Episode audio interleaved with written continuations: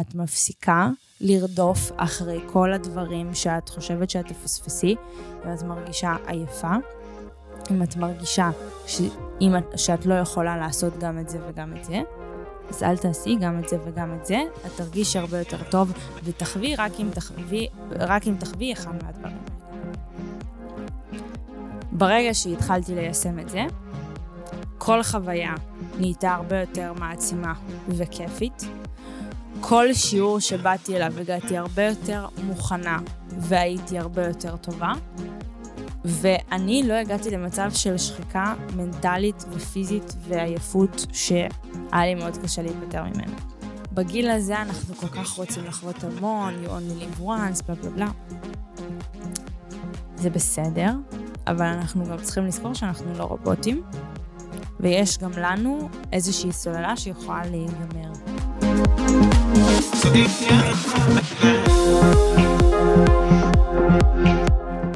ברוכים הבאים לאינבוקס של מישל, שיחות בלי פילטר, בהפקת טווידו פודקאסט. והיום אנחנו שוב פעם איתי בפרק סולו, פרק מספר 3 כבר שהוא סולו. אני לא מאמינה שאתם אשכרה חוזרים ומקשיבים, אני כל כך מעריכה את זה. אז uh, כבר דיברנו על ביטחון עצמי וכל מה שסובב את התחום הזה. דיברנו על אהבה וזוגיות ודייטינג וכל התחום הזה.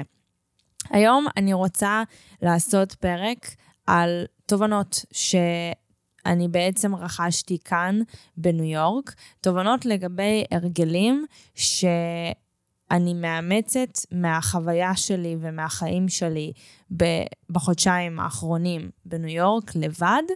שאני הולכת לאמץ את ההרגלים האלה וגם להביא אותם איתי לארץ, ובעזרת השם להקפיד לאורך שנים.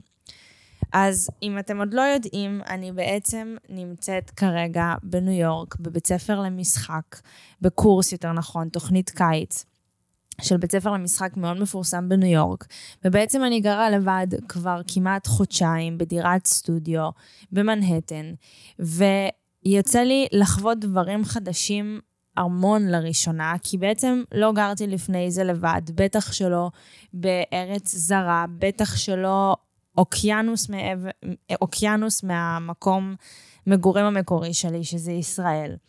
וזה גם פעם ראשונה בחיים הבוגרים שלי שאני באמת אה, נעדרת מהבית לכל כך הרבה זמן. גם כרקדנית הייתי טסה המון, והייתי מחוץ לבית המון, אם זה בתחרויות ובמחנות אימונים, אבל אני לא חושבת שאף פעם הייתי מחוץ לגבולות ישראל, מעבר ל...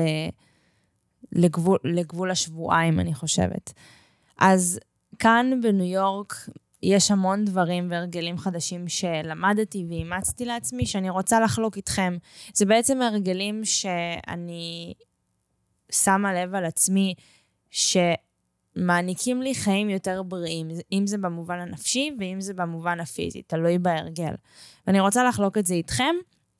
כמובן שאני לא עכשיו, זה הרגלים שאימצתי ואני תמיד עושה, ואני מאה אחוז עליהם, כאילו רק התחלתי, בואו בוא נהיה כנים, אבל זה איזשהו, איזושהי כזאת שיחה שלי איתכם, שיחת אה, נפש כזה, של אה, מה לא עשיתי מספיק לפני, מה התחלתי לעשות ועל מה אני הולכת להקפיד. טוב, בואו פשוט ניגש לזה. תובנה מספר אחת, עם כמה שזה נשמע קיצ'י, להיות בלי טלפון משנה חיים. אני בטוחה ששמעתם את זה אלף פעם, ואני בטוחה שאתם תשמעו את זה עוד אלף פעם, אחרי הפודקאסט הזה, מכל מיני מקומות. אבל uh, בבית ספר למשחק שלי בניו יורק, בעצם אני לומדת כל יום מיום שני עד שישי, בין חמש לשבע שעות ביום, כל מיני שיעורים. ביום הראשון אני לא יודעת אם אתם שומעים את הרעש הזה, אם כן, אני מתנצלת. בקיצור, ביום הראשון שאנחנו מגיעים ללימודים, אומרים לנו, אתם את הטלפון לא מוציאים. אתם עם הטלפון לא מצלמים. הייתי בהלם. קודם כל, כשחקנית, אני לא יודעת אם אתם יודעים את זה, אנחנו מצלמים את עצמנו המון. כל האודישנים, אנחנו מצלמים את, את, את זה בטלפון. אני, בקורס משחק שלי בארץ, כל הקורסים, אתה מצלם עם מצלמה של הטלפון את עצמך כשאתה עושה טקסט בשביל לראות מה, מה אתה עושה. וללמוד מזה אחר כך. במיוחד אני כמישל, שאני כבר רגילה לתעד לכם הכל, וגם הייתי במובן הזה בהלם, רציתי לתעד לכם את החוויה. ואז הסבירו לנו למה הם המציאו את החוק הזה, למה, למה, זה, למה זה ככה. הם אמרו, כשאתם מול הטלפון שלכם, ברגע שאתם יודעים שהמצלמה נדלקת, משהו בכם משתנה. אתם לא מתרכזים יותר באמת בעבודה, בקרפט, בקרפטינג, מה שנקרא, אלא אתם מתרכזים באיך זה נראה לרשתות החברתיות שלכם. אז זה לא הולך לקרות פה. זה לא הולך להשפיע לכם על העבודה ועל השיפור שלכם. ולאט לאט אני רואה שלהיות חמש עד שבע שעות בלי טלפון ביום שלי, עושה לי משהו. ביום, בשבוע הראשון אני מודה, זה היה קשה, ובשבוע השני אני גם חשבתי, רגע, אבל אני לא... אני לא, אני לא מתעדת א', ב', כן, זה הרגל כזה להיות בטלפון, לבדוק מה קורה, במיוחד אני, שוב פעם, שאני עובדת ברשת החברתית, זה כבר העבודה שלי. אה, מה קורה עם אה, הסרטון הזה, מה קורה עם הזה, לענות לזה, ככה וזה, ככה וזה. ההרגלים האלה היו לי מאוד קשים לשינוי בשבועיים הראשונים. אבל פתאום בשלישי, אני מרגישה שגם שאחרי שהחמש-שבע שעות האלה בבית ספר נגמרות, אני חוזרת, ואני לא צריכה כל כך את הטלפון. ואז אני חוזרת, ובמקום להיות תקועה בטלפון ולהתחיל את כל המשימות שלי בנגיד, לא יודעת, שעה מאוחר יותר, אני ישר ניגש למשימות שלי, אם זה שיעורי בית, אם זה לטפל בדברים שקשורים בבית, אני מתפנה להרבה יותר דברים, אני הרבה יותר פרודוקטיבית, ואני הרבה יותר גם מתרכזת. סליחה, אני מחלימה ממחלה, אז אולי תשמעו אותי קצת אה, משתעלת פה ושם, אבל אני גם הרבה יותר מתרכזת בלחוות את החוויה. אני לא מתרכזת, דואגת בלצלם את הדבר. אנחנו כל כך חיים בעולם שאנחנו מקבלים דופמין מכל מה שקורה לנו בטלפון. כל פעם שאנחנו שומעים את הטינג טינג הזה של ההודעה, קורה לנו משהו בגוף. אני לא אשקר ואגיד שזהו, נגמלתי, לא. אה, אני גם לא אוכל, זו עבודה שלי, אני בחיים לא באמת אוכל להיות בלי זה לחלוטין. אבל העובדה שאני, יש לי חלק ביום שאני לא נוגעת בטלפון שלי, נותן לי הרבה יותר להתרכז בה עכשיו, ובאמת גם להשתפר. החוק הזה מלכתחילה נוצר במה, במטרה לשפר אותי, וזה באמת מה שקורה. אני חושבת שאם הייתי מתרכזת בלהוציא את הטלפון, לצלם, זה לא היה קורה באותה צורה. וגם אחר כך אני לא כזה צריכה אותו כבר, ואני רואה איך כל החיים שלי, שגם אחרי השיעור, ככה משתפרים, אם זה מבחינת uh, הפרודוקטיביות שלי וגם אם זה מבחינת ההנאה שלי. אז זה לחלוטין הרגל שאני הולכת לאמץ, וממש להגביל לעצמי את הזמן מסך ביום, אם זה אפילו להיכנס לאפליקציות ולשנות שם את ההגדרות של כמה זמן אני יכולה להיות באפליקציה. במיוחד עכשיו שכשאני אחזור אני מתחילה תואר. אז אני חושבת שזה הרגל אחד שאני הולכת לשנות ולהקפיד עליו. הלאה, הרגל מספר 2. ניקיון עושה המון לנפש. אני יודע בזה, ואני יודעת שההורים שלי מקשיבים גם לפודקאסט שלי, אז אני מניחה שהם צוחקים עליי עכשיו. אבל אני לא הבן אדם הכי מסודר שקיים בעולם, אוקיי? בבית שלי לפחות, אני יכולה להיות מבולגנת. אני יודע בזה ואני אגיד את זה בקול רם.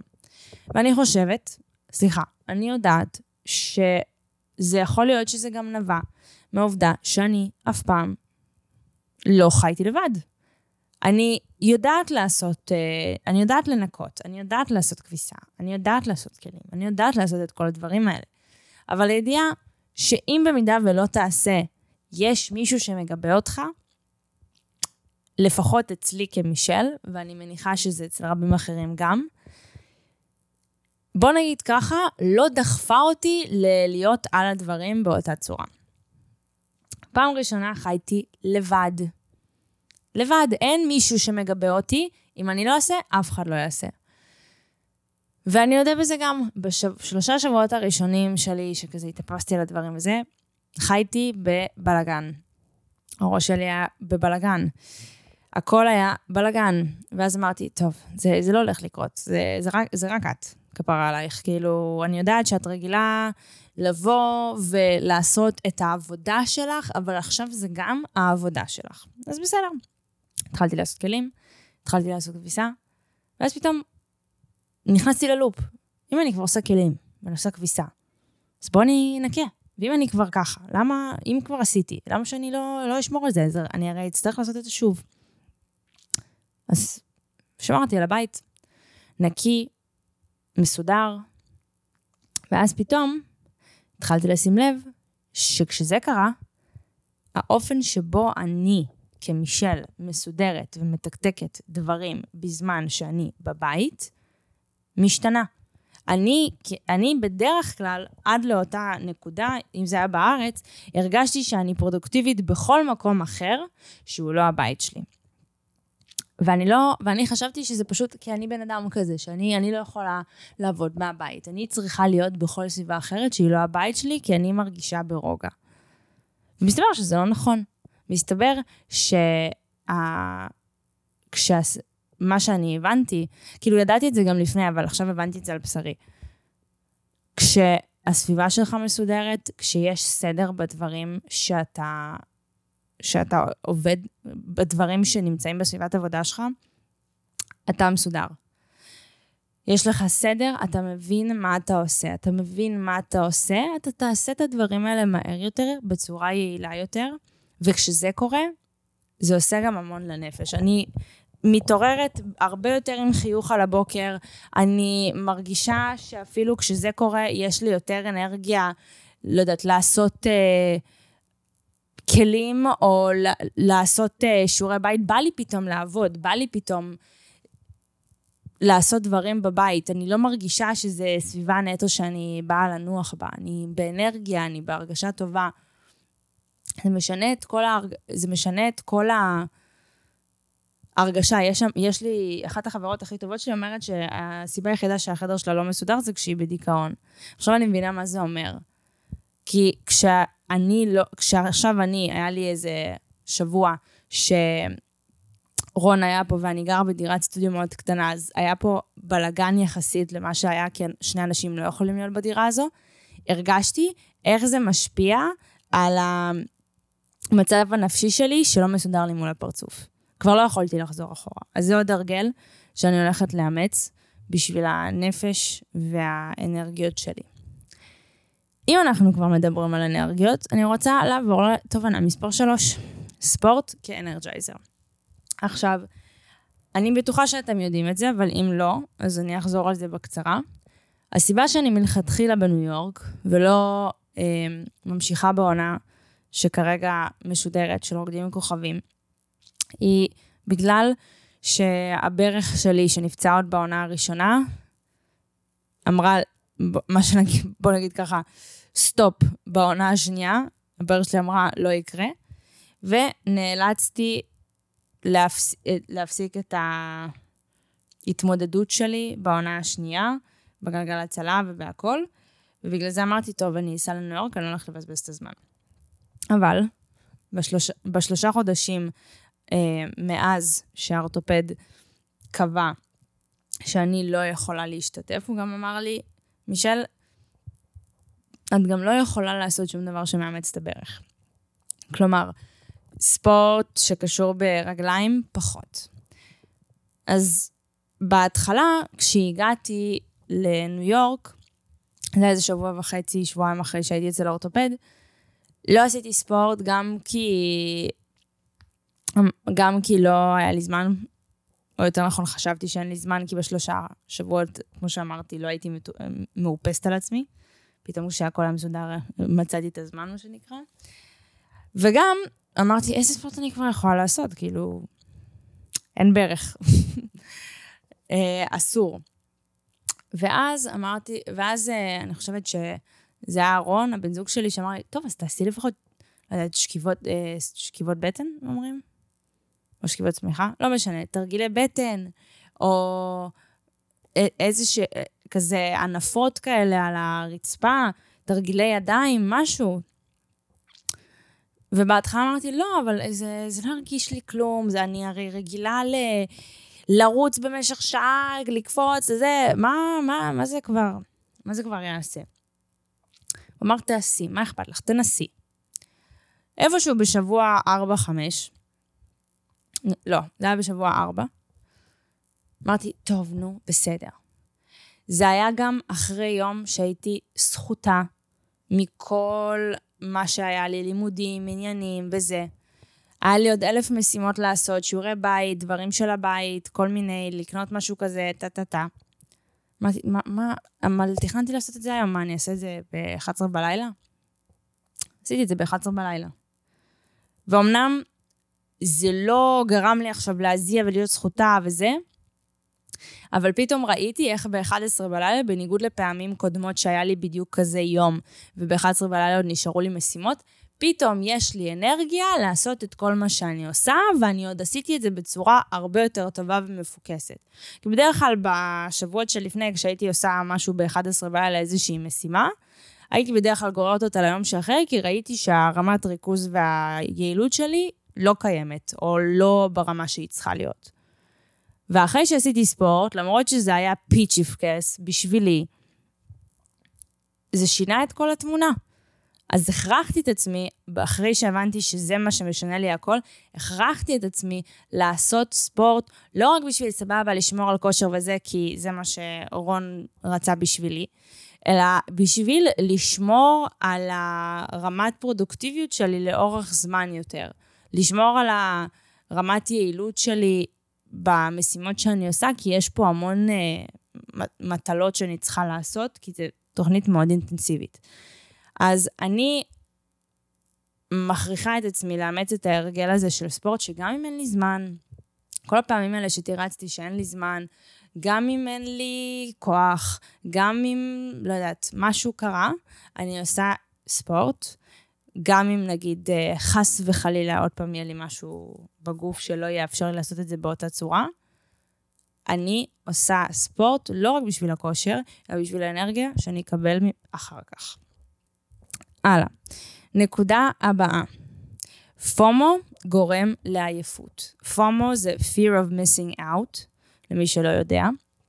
אה, זה בעצם כשאתה מפחד להפסיד איזשהו משהו, ושאתה לא תחווה אותו, אז אתה...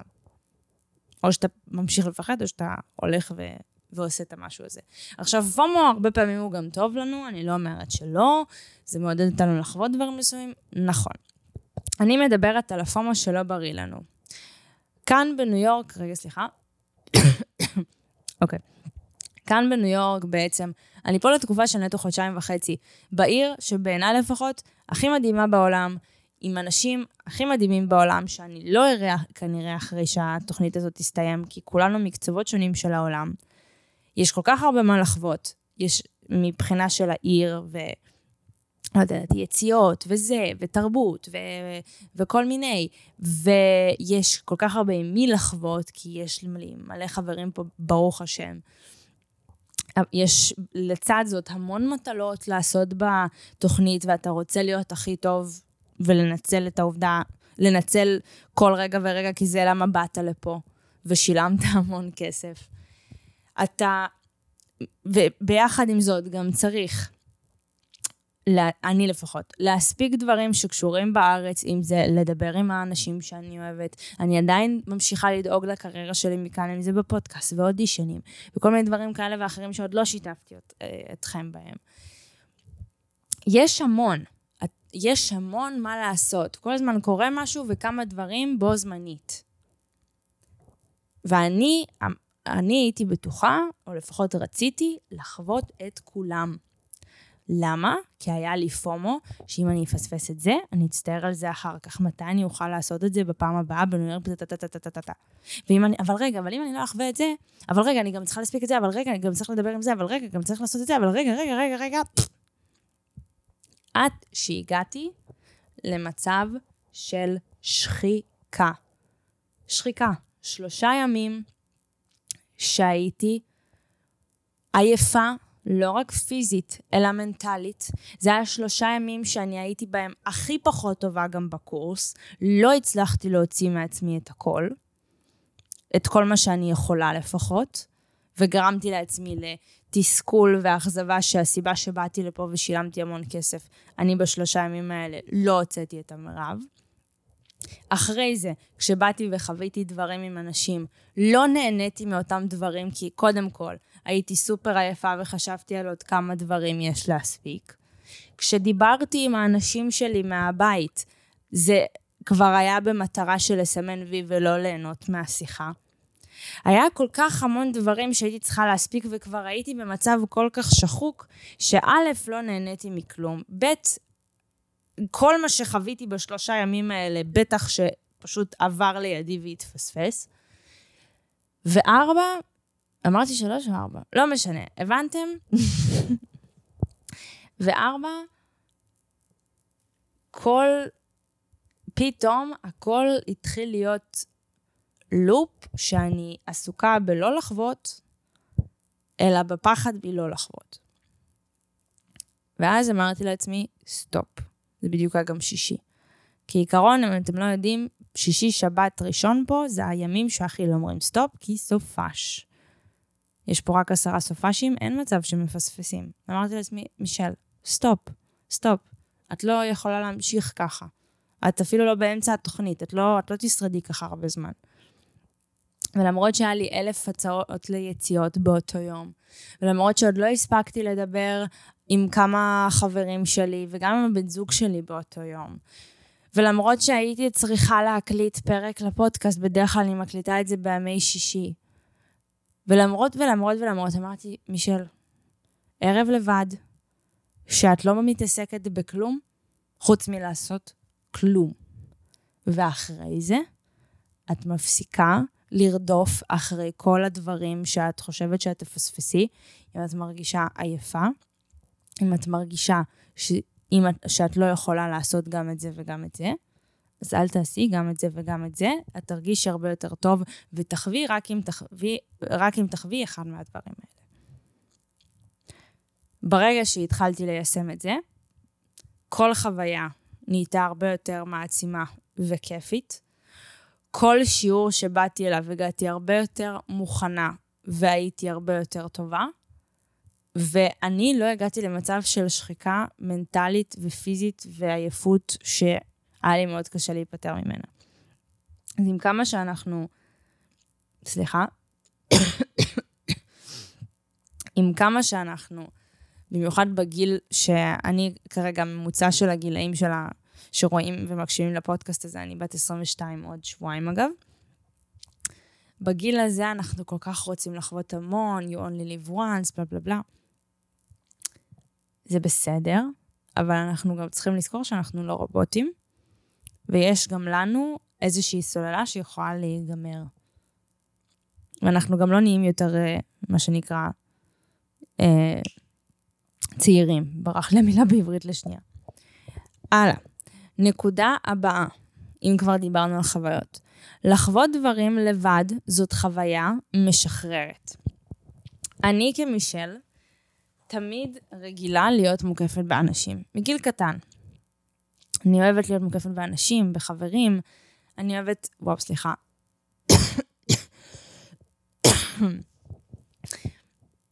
אני אוהבת לחוות חוויות עם אנשים שיזכרו איתי את החוויה הזו. במיוחד אם זה חוויות שכעיקרון לא, לא חווים לבד, אם זה ללכת לבר, או ללכת לסרט, או לא יודעת, ללכת למוזיאון, או כל מיני דברים שלפחות בעיניי, אין מצב שאני חווה את זה לבד. אני גם לא יודעת להיות לבד הרבה מאוד פעמים, אני לא אוהבת להיות בודדה. אני משתגעת אם יש לי זמן אה, לבד שאני עושה בו כלום. כאילו, אני, אם אני עושה משהו, זה חייב להיות עם בן אדם, וגם אם אני לא עושה משהו, אני תמיד אוהבת להיות עם אנשים. אולי זה כי אני בת יחידה, לכו תדעו. וזה גם איך שאני התנהלתי בארץ המון פעמים. זאת אומרת, לא הייתי עושה יותר מדי דברים לבד חוץ מאת העבודה שלי. לא הייתי יכולה ללכת ולראות סרט לבד. לא הייתי יכולה ללכת ו... לראות איזושהי תערוכה לבד. לא הייתי יכולה ללכת להסתובב איפשהו לבד עם עצמי, עם המחשבות שלי. לא יודעת למה, אני לא הייתי נהנית מזה. פה בניו יורק המון פעמים, אה, הלוזים של כולם לא עכשיו יהיו מותאמים לשלי. בסופה שהרבה מאוד חוזרים למשפחות שלהם, או כל מיני דברים כאלה. ובכללי, לא תמיד, בגלל שיש לי פה מה שנקרא חברים אה, חדשים, לא, לא לכולנו יש את אותם תחומי עניין. וזה הרגע הראשון שאמרתי לעצמי, רגע, אני באמת מחכה למישהו שיבוא לעשות איתי א', ב', ג', למה אני שאני לא אעשה את זה לבד? פתאום התחלתי לטייל לבד, לראות דברים שעוד לא ראיתי בניו יורק לבד. הלכתי לראות סרט לבד, זה משהו שבחיים לא חשבתי שאני אעשה. וכשעשיתי את הדברים האלה לבד, קיבלתי סוג אחר של הנאה. נהניתי עם עצמי בצורה שאני לא כל כך יודעת להסביר, ואני כן אנסה לנסח במילים, אבל הרגשתי, לפחות אני, שאם אני יכולה לעשות את זה לבד, אני יכולה לעשות הכל. אם אני נהניתי עם עצמי לבד, מסתם לשבת על השקיעה בבטרי פארק בניו יורק ולראות כזה את המזח, וזה עשה לי את היום ביום שהייתי שם. אין משהו שאני לא יכולה לעשות. להיות, כי, אם, כי אם אנחנו יכולים להיות לבד עם עצמנו, אנחנו יכולים להיות עם כולם. מבינים מה אני אומרת? אני מקווה שכן, אבל זה גרם לי להשתחרר בכזאת צורה, וגרם לי נפשית כל כך לרוגע ושלווה, ומשהו היה באמת קוסמי באוויר כשהייתי עם עצמי. גם כשראיתי סרט, זה, נראה, זה נשמע הכי מטומטם, אבל בשביל ללכת לראות סרט בבית קולנוע, לבד, זה משהו שבחיים לא עשיתי, ומשהו שאני בדרך כלל אוהבת לחוות עם אנשים, וכזה לדבר על הסרט תוך כדי. העובדה שנהניתי עם עצמי לבד, גרמה לי לאיזושהי תחושה אחרת של עצמאות, של אהבה עצמית, של איזושהי טפיחה על השכם. ואני הולכת להמשיך ולעודד את עצמי לעשות דברים שאני חושבת שאני חייבת לחוות עם אנשים, אני אעודד את עצמי ואחייב את עצמי לעשות את זה לבד גם כשאני אגיע לארץ. כי זאת חוויה סופר משחררת וכיפית בצורה שאני לא יכולה להגיד אה, שזה אותה צורה של שחרור וכיפי כשאתה עם בן אדם. מדי פעם עם בן אדם אתה גם לא יכול להשתחרר באותה צורה. הלאה. נקודה מספר, איבדתי, לא נורא. אלכוהול, כמה באמת צריך אותו? עכשיו, אני לא אומרת שאנחנו, כאילו, אל תצרכו אלכוהול או משהו כזה. פשוט הרבה פעמים, לפחות מהחינוך שאני קיבלתי, ואני גם יודעת את זה מחברים שלי, שזה לפחות מה שאנחנו נוטים לחשוב. אנחנו כאילו מדברים על uh, סיגריות בתור משהו שהוא סופר מזיק, ואל תעשנו בכזאת כמות, בלה בלה בלה בלה, זה נוראי, זה עושה סרטן ריאות, טה-טה-טה-טה, וכל הבולשיט שאנחנו כבר יודעים. ואנחנו לא מדברים ככה על אלכוהול. אנחנו לא מדברים על זה שכל פעם שאנחנו שותים, הכבד שלנו סובל מזה ברמות. אנחנו לא מדברים על זה שכל פעם שאנחנו שותים, התחושת אנגובר הזאת מדי פעם מזיקה לנו בצורות שאנחנו לא יודעים. כל מיני דברים שאנחנו אנחנו באמת לא מדברים עליהם, למה? כי אלכוהול זה כאילו הנאה זמנית, שאנחנו לא ישר רואים את. התופעות ואת ההשלכות שלה, במידה ואנחנו שותים בצורה שהיא, מה שנקרא, לא, לא קבועה, כמו אלכוהוליסט או מישהו שמעשן סיגריות באופן קבוע. אנחנו לא מדברים על זה. למה אני מעלה את זה? אני בישראל לא, אני לא יכולה להגיד שאני צורכת יותר מדי אלכוהול. אני יכולה להגיד שאם אני יוצאת למסיבה, אז אני יכולה לשתות ואפילו להשתכר. אם אני יוצאת לבר, אפילו במהלך השבוע, אני יכולה לשבת על איזה כוס יין שתיים. אני לא עכשיו צורכת את זה יותר מדי, כי האירועים האלה לא קורים עכשיו על בסיס קבוע. פעם בשבועיים, לא יודעת, אם זה במהלך השבוע זה יכול לקרות כמה פעמים, כן. אבל פה בניו יורק, כמו שאמרתי, החיים הם אחרים. גם בגלל שאנחנו פה לקיץ, ובכללי, אורח חיים בניו יורק, גם של המקומיים, זה שתמיד יוצאים בסופאשים למועדון, גם אם זה אפילו אה, פעמיים באותו סופאש. ואחרי העבודה או אחרי הלימודים במהלך השבוע הולכים לבר ושותים ולא קצת. ואני אפילו בהתחלה קצת זרמתי עם האורח חיים הזה, אני והחברים שלי. ואני לא יכולה להגיד שתמיד הייתי בהנגובר מזה, לא, חד משמעית לא. אבל העובדה שהלכתי שלוש פעמים בשבוע, במהלך השבוע, לבר, אפילו לשתות כוס יין אחת, וזהו. ואז בסופש הלכתי לאיזשהו כזה בר, או איזושהי מסיבה כזו, ושתיתי שם עוד, ולא, לא יודעת, רק כוס יין. ולא בהכרח השתכרתי מזה, אבל אני הרגשתי את זה על עצמי ועל הגוף שלי בשבועות הראשונים. אני הרגשתי שגם יום אחרי, גם אם אני לא באנגובר, משהו, משהו לא מאוזן. אין לי את אותה אנרגיה, אני יותר עייפה.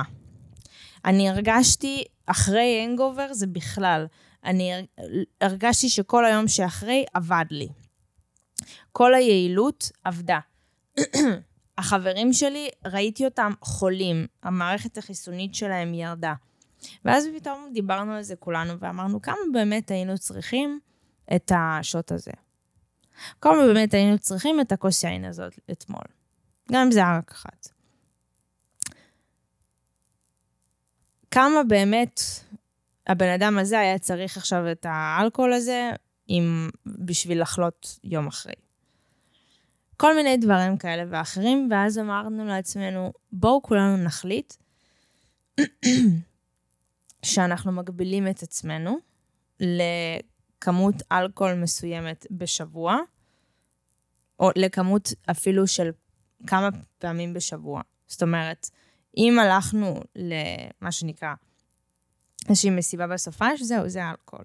אם הלכנו במהלך השבוע לבר, אז, והלכנו לשתות איזה כוס יין אחת, אז מגיע לנו רק עוד איזה כוס יין אחת במהלך השבוע הזה, ובהפרש של כמה וכמה ימים. כשברגע שעשינו את זה, הרמת יעילות שלנו עלתה. אני אישית גם מאוד העליתי מזה משקל ביחס אל עצמי. אני גם יודע, אני לא יודעת לגבי אחרים, לא דיברנו על זה, אני פשוט ראיתי את זה על עצמי. אני הרגשתי שמשהו בגוף שלי לא מאוזן, לא יכולתי להסביר את ההרגשה.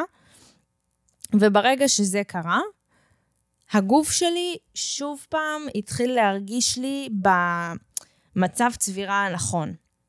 הרגשתי שאני יותר על הדברים. הרגשתי שיש לי יותר כוח לדברים. הרגשתי פחות uh, כבדה. הרגשתי יותר אנרגטית. וגם השאר. אמנם, שוב פעם, אני לא בישראל עושה את הדברים האלה שטה-טה-טה-טה, אבל זה כן ילמד אותי לפעמים הבאות, שגם אם אני נמצאת במצב שבוא נגיד ככה, זה לא המצב uh, הרגיל שלי, לא כל uh, החיים שלי uh, עושה כאלה תוכניות בחו"ל וזה וזה. גם אם אני במצב כזה, שהוא סוג של יציאה מהנורמה, עדיין לחשוב על באמת, האם אני צריכה את הכוס אלכוהול הזו? האם אני צריכה את זה? ואני גם יותר הכנסתי את זה בשבילכם, כי כן אני יודעת שיש גם אנשים בארץ, שאני בטוחה שחלקכם מקשיבים לפודקאסט הזה, שכן יש להם את האורח חיים הזה בארץ. אז תחשבו כמה אתם באמת צריכים אותו. אם אתם סטודנטים, אם אתם עובדים, אם אתם רוצים להשיג משהו, כמה באמת אתם יכולים לעשות את זה, אם זה האורח חיים שלכם מבחינת שתייה. אנחנו כן מדברים על זה מבחינת סיגריות, שזה מזיק לנו לריאות, ושזה יעשה ככה וככה.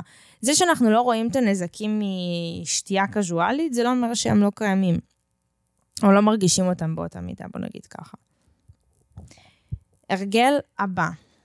אמרתי שבעצם קצת העליתי מהאלכוהול בשבועות הראשונים, וגם אמרתי שאני לא יכולה לעשות ספורט, או לא את הספורט שבאמת גורם לגוף שלי להיכנס למצב כושר.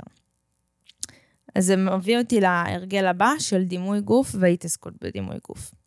אני מדברת על זה המון, אני מדברת המון על המסע שלי עם דימוי גוף, ועל זה שהייתי אה, חולת אנורקסיה כשהייתי ילדה בת 12, כשהייתי רקדנית, ועל זה שברוקדים עם כוכבים בעונה הראשונה מאוד ירדו עליי על זה שאני גדולה יותר מכל שאר הרקדניות.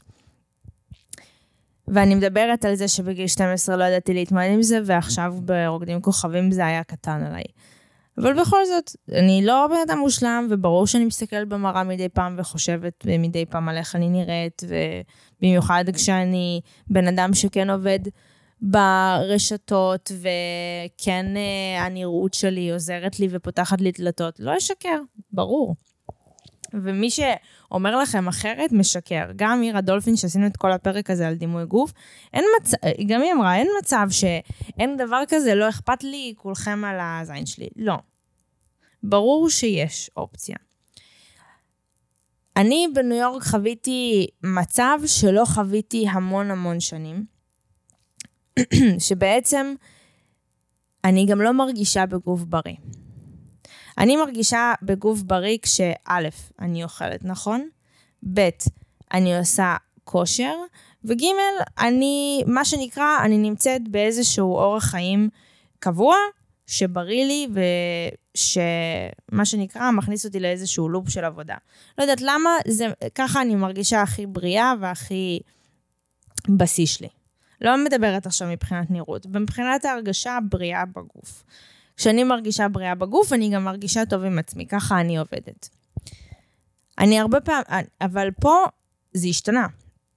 א', אני לא באורח חיים שאני כרגע נמצאת בו כל הזמן, זה משהו מאוד שונה. אני אמנם פה בעבודה מתמדת ועובדת על היכולות משחק שלי ברמה שבחיים לא עשיתי, וזה הכי פרודוקטיבי שאי פעם הייתי, אבל עדיין, אתם יודעים, ניו יורק, אה, אני מרגיש, זה קצת אורח חיים שונה, קיץ וזה. אני לא יכולה לעשות ספורט כזה שבעצם באמת, אה, מה שנקרא, מתיש אותי ועושה ממני איזושהי אה, רוקי או משהו כזה. וגם, עוד פעם, אני נמצאת בניו יורק, כבר דיברתי על האלכוהול שבשבועות הראשונים גרם לי לעלות במשקל, וגם, אתם יודעים, ניו יורק זה עיר של המון אוכל. אני מקפידה, אבל לא באותה צורה. ואני מרגישה את זה על הגוף. וזו פעם ראשונה שאני, זה גם הייתה, איך אני אסביר לכם? כשאני מרגישה בגוף בריא, זה גם עוזר לי להתמודד עם, ה... עם הגוף שלי וההתעסקות בדימוי גוף. כי ברגע שאני מרגישה את זה, מאוד קשה לי לח... לא לחשוב על עצמי שאני, שאני לא יפה, שאני לא סקסית. כי, כי ברגע שאני מרגישה ככה, כל השאר על הזין שלי. זה העניין בשבילי בדימוי גוף. זה איך שאני מרגישה. אבל ברגע שאני לא מרגישה ככה, זה משהו מאוד מאוד שונה. ולא הייתי במצב הזה המון שנים. ודיברתי עם המאמן שלי, סער נגר, שעשיתי איתו פרק אגב, אם לא ראיתם, ואמרתי לו, וואו, סער, כשאני חוזרת לארץ ומרשים לי שוב להתאמן, יש לנו המון המון עבודה. והוא אומר לי, ממוש, אני, מהסיפורים שלך, ממה שאת מדברת איתי בפרטי, ומהסטורי שלך וזה, אני בחיים שלי לא ראיתי אותך יפה יותר ומאושרת יותר.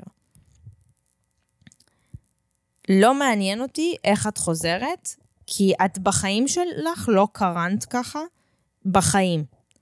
ואז התחלתי לשמוע את זה גם מאחרים, שאני הכי קורנת בעולם, וזה, וזה איזשהו גלואו שלא ניתן להסביר.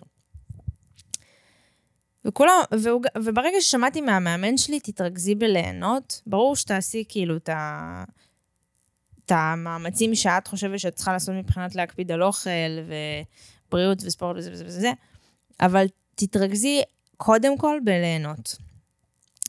ואמרתי, טוב, יש משהו בזה, במה שהוא אומר. בחיים שלי לא הרגשתי יפה יותר. ברגע שהתחלתי ליהנות, ופשוט להתרכז במה שאני עושה פה, וליהנות מכל הדברים שיש לחוויה הזאת להציע, בחיים שלי הרגשתי יפה יותר, ובחיים שלי גם לא קיבלתי כל כך הרבה תגובות על כמה קורנת אני, שלא תבינו אותי לא נכון. אני לא... אני מקבלת תגובות גם ביום-יום, גם לפני. אבל הבנתי שברגע שאנחנו מקרינים משהו, כאילו גם ידעתי את זה לפני, אבל הבנתי כרגע על בשרי שברגע שאנחנו מקרינים משהו החוצה, אנחנו מקבלים את הדבר הזה בחזרה. ואי אפשר להתעלם מזה. וככה גם הפסקתי להתעסק באיך אני מרגישה ואיך אני זה. האיך אני מרגישה שלי הפך למשהו אחר, לכמה אני נהנית. ולא לכמה כרגע הגוף שלי חזק ובריא וכל הדבר הזה. שזה לא פחות חשוב, כן? אל תבינו אותי. אבל גם הפסק, הפסקתי, או אני פחות מבססת את ההרגשה שלי על זה. וזה עוד הרגל שאני הולכת לקחת איתי לארץ. קודם כל, להתרכז בליהנות. כי באמת גם חשבתי על זה. אני הרגשתי הכי פחות יפה, וגם קיבלתי, בוא נגיד ככה, הכי פחות פידבקים באיזושהי מערכת, בזמן שהייתי באיזושהי מערכת יחסים שעשתה לי פחות טוב. ברגע שנפרדנו, וזה היה הכי, מה שנקרא, שמן שלי ever, רק קיבלתי תגובות על כמה אני קורנת. וגם פה, עוד פעם, לא השמנתי עכשיו ואני חוזר את זה. פשוט ביחס לעצמי, בוא נגיד ככה, הקוביות נעלמו ו- וזהו, אבל זה יותר הרגשה של הגוף הבריא. הלאה. אני חושבת שזו הנקודה האחרונה שלנו. כן, זו הנקודה האחרונה שלנו, חברים. ישיבה בצורה זקופה גורמת לך להישאר ערני ולקלוט יותר מהסביבה. כשהגעתי לבית ספר שלי, של, למשחק סטלה אדלר בניו יורק, באחד מהשיעורים הראשונים הם אמרו, זה איך שאתם הולכים לשבת בשיעור. אתם הולכים לשבת על הכיסא. מדובר בכיסא עם משענת.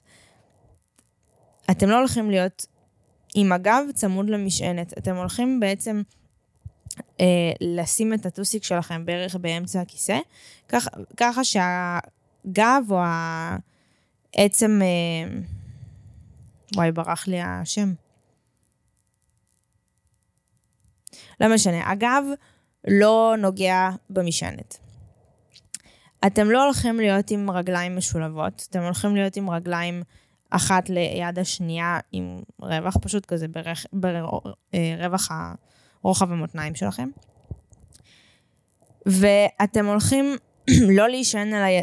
עם המרפקים שלכם על הרגליים ולשים את הראש, אלא אתם הולכים לשבת עם הידיים בצורה פתוחה. זאת אומרת, ידיים לצידי הגוף, בצורה פתוחה, וגב זקוף. וברגע שאתם מתחילים להרגיש במהלך השיעור שאתם מתעייפים או משהו כזה, או פתאום לא קולטים את מה שקורה. תשימו לב שאתם עדיין יושבים ככה, ואם לא, אז תחזרו לזה. פתאום כולנו התחלנו לשים לב שברגע שאנחנו באמת מתעייפים ושמים לב לאיך אנחנו יושבים, אנחנו פתאום מתיישרים בחזרה, ואז פתאום משהו קורה בראש, איזשהו סוויץ', ועוד פעם, חוזרים כאילו אנחנו בתחילת השיעור, ברמת הקליטה, ברמת הערניות, ברמת הפרודוקטיביות. פתאום הייתי, פתאום, הרבה יותר מעורבת בכל מה שקורה. אז הבטחתי לעצמי שגם בצורת עבודה שלי, אני לא הולכת יותר לשבת על אה, מיטה או על ספה ולעבוד עם המחשב, אני הולכת לעשות את זה באותה צורה. בשביל להיות כמה שיותר מעורבת, וגם עכשיו, כשאני מקליטה לכם את הפודקאסט, אני יושבת בדיוק באותה הצורה, ואני באמת מרגישה שמשהו שונה בצורה שאני מקליטה ככה את הפודקאסט, ולא על המיטה כמו שהקלטתי לכם את הפרק הראשון. וזה בדיוק משהו שאני הולכת לקחת איתי לארץ, אם זה כשאני אתחיל את התואר שלי, או בכל מיני סביבות עבודה כאלה ואחרות, פגישות ו- וכדומה. טוב, אהובים שלי, היה לי כיף איתכם ברמות. אני חושבת שזה פרק שאני הולכת להקשיב לו בעצמי בשביל לבדוק את עצמי שאני מיישמת את הדברים האלה, ואני מקווה שזה עזר לכם ומצאתם איזה שהם טיפים שאולי אתם מרגישים שגם אתם צריכים להתחיל וליישם ולשלב בחיים שלכם. אני בהחלט אתחיל. ואם לא, זה גם בסדר ומצוין, ו... כיף לי ברמות ותודה שאתם הקשבתם עד לכאן. וזהו, כמובן, אם אהבתם וקיבלתם ערך מוסף, אז תשתפו, תשימו לייק, תעקבו, ואנחנו נתראה בפרק הבא. אוהבת אתכם ברמות. נשיקות.